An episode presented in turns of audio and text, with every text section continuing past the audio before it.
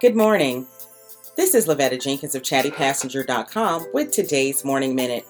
Inspiration to start your day in under a minute. Today's positive thought reminds us that there is a purpose for everyone you meet.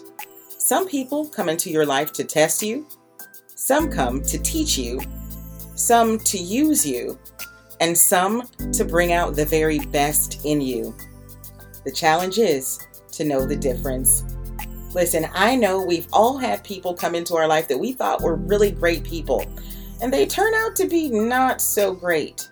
Well, I want you to know that person came to teach you a lesson, or maybe to test your patience or your faith.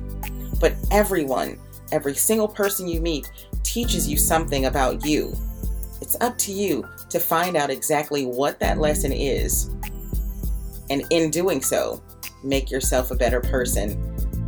This has been Lavetta Jenkins of chattypassenger.com with today's Morning Minute. I'll see you tomorrow.